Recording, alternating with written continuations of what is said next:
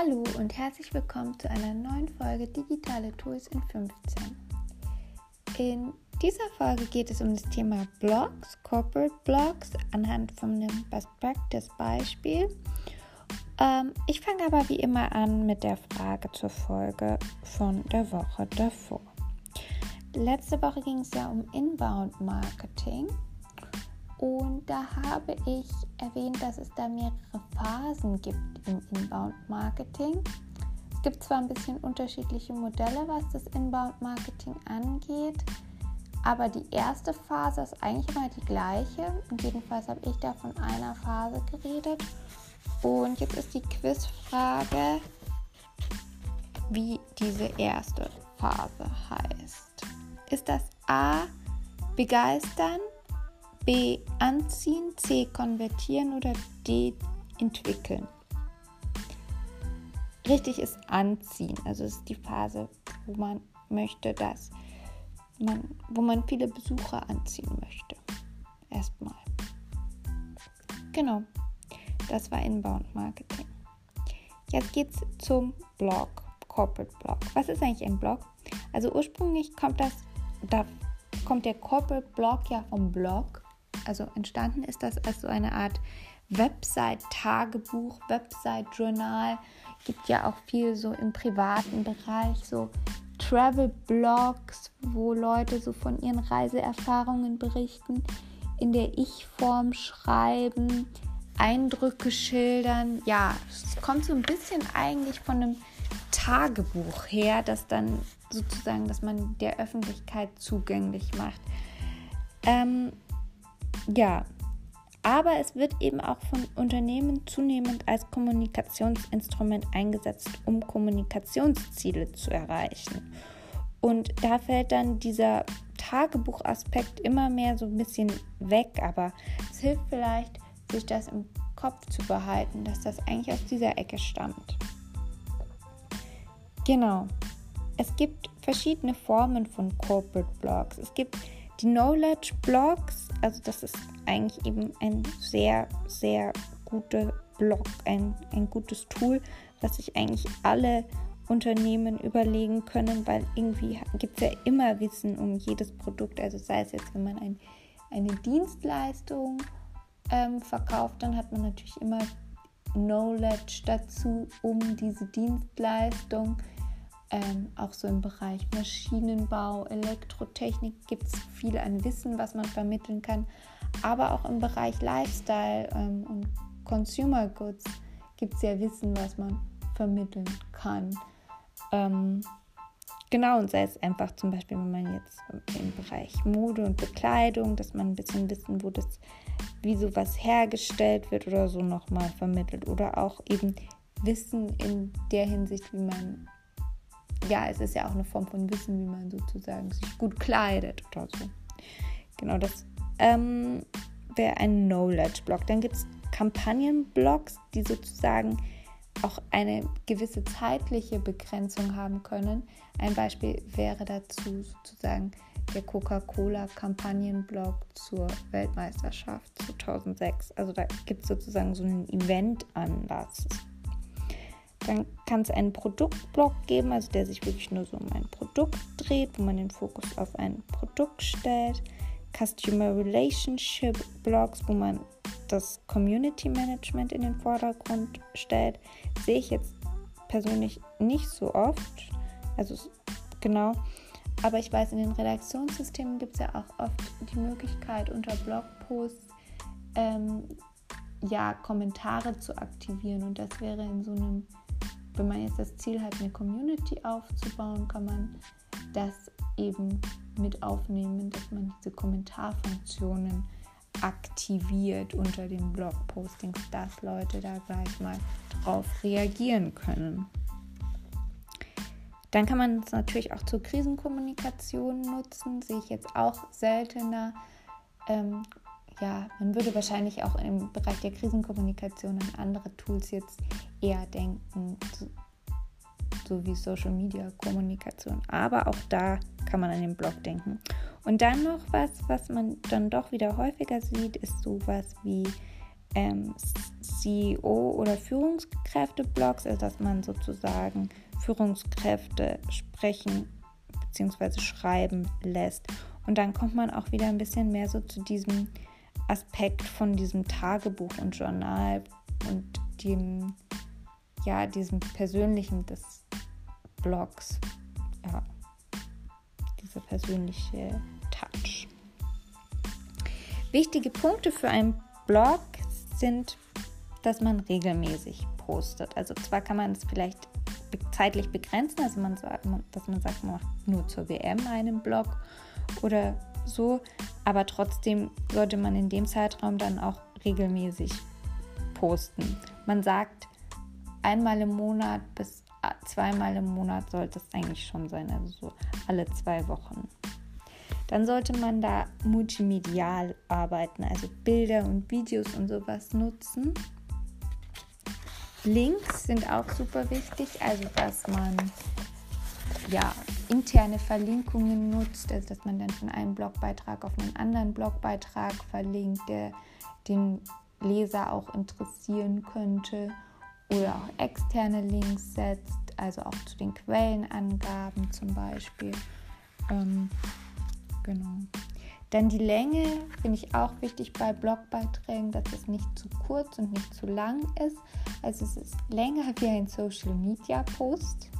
Ein Social Media Post ist ja dann meistens sozusagen ein Teaser für so einen Blogpost. Der, also der Text, den ich dann in einem Social Media Post nutze, um einen Blogpost anzukündigen, ist mehr wie so ein Teaser-Text. Auf der anderen Seite darf ein Blogpost auch nicht finde ich, zu lange sein. Man kann überlegen, ob man einen Blogpost auf zwei Seiten oder so aufteilt und dass man den User dann sozusagen auf eine zweite Seite klicken lässt. Das hat dann auch den Vorteil, dass man zum Beispiel dann in den Analytics, zum Beispiel bei Google Analytics oder so, auswerten könnte, wie viele Leute auf die zweite Seite geklickt haben, also wie viele Leute den Artikel dann ganz gelesen haben. Also natürlich weiß man dann auch nicht ganz sicher, ob sie den Artikel ganz gelesen haben, nur weil sie auf die Seite, zweite Seite geklickt haben. Aber trotzdem, das ist das, was man überlegen kann, was man aber nicht so oft sieht.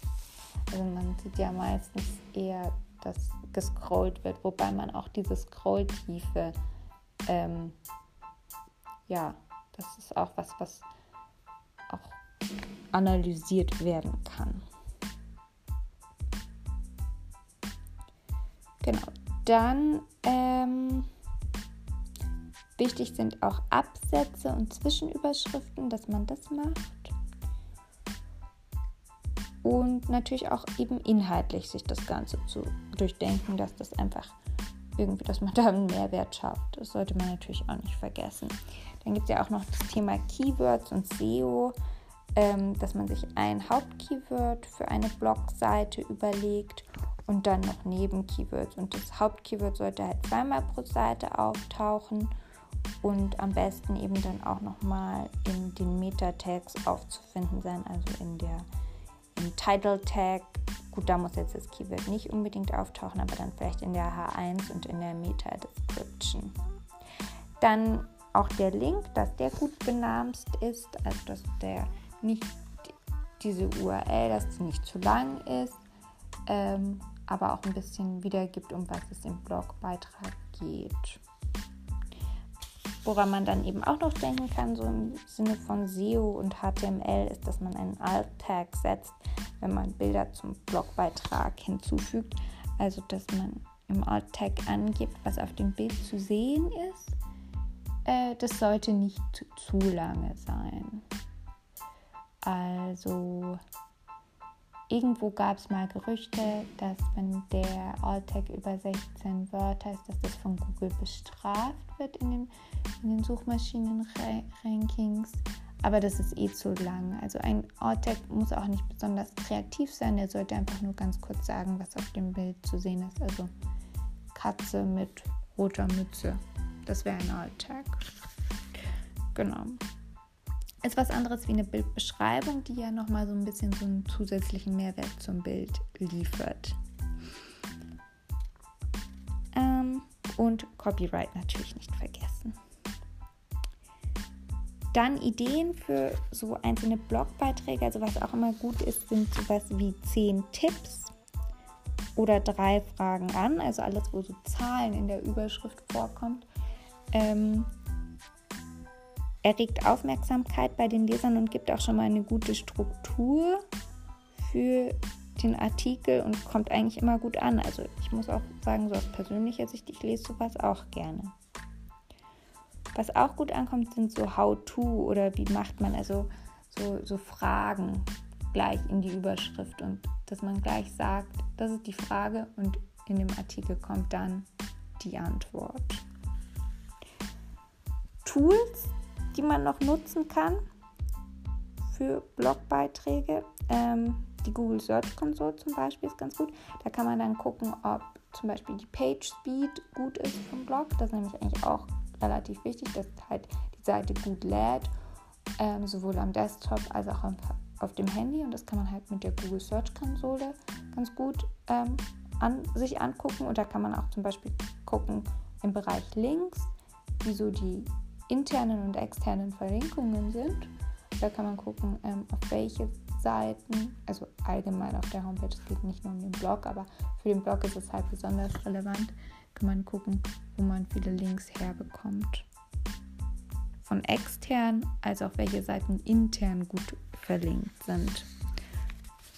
Genau, was auch gut ist, man kann auch zum Beispiel mit Google Suggest nach Keywords für die eigenen Beiträge suchen und auch so ein bisschen gucken, was die Leute interessiert. Also Google Suggest ist ja, wenn ich bei Google was eingebe und dann in Google so ein paar Vorst also das so ergänzt, was ähm, andere dann suchen.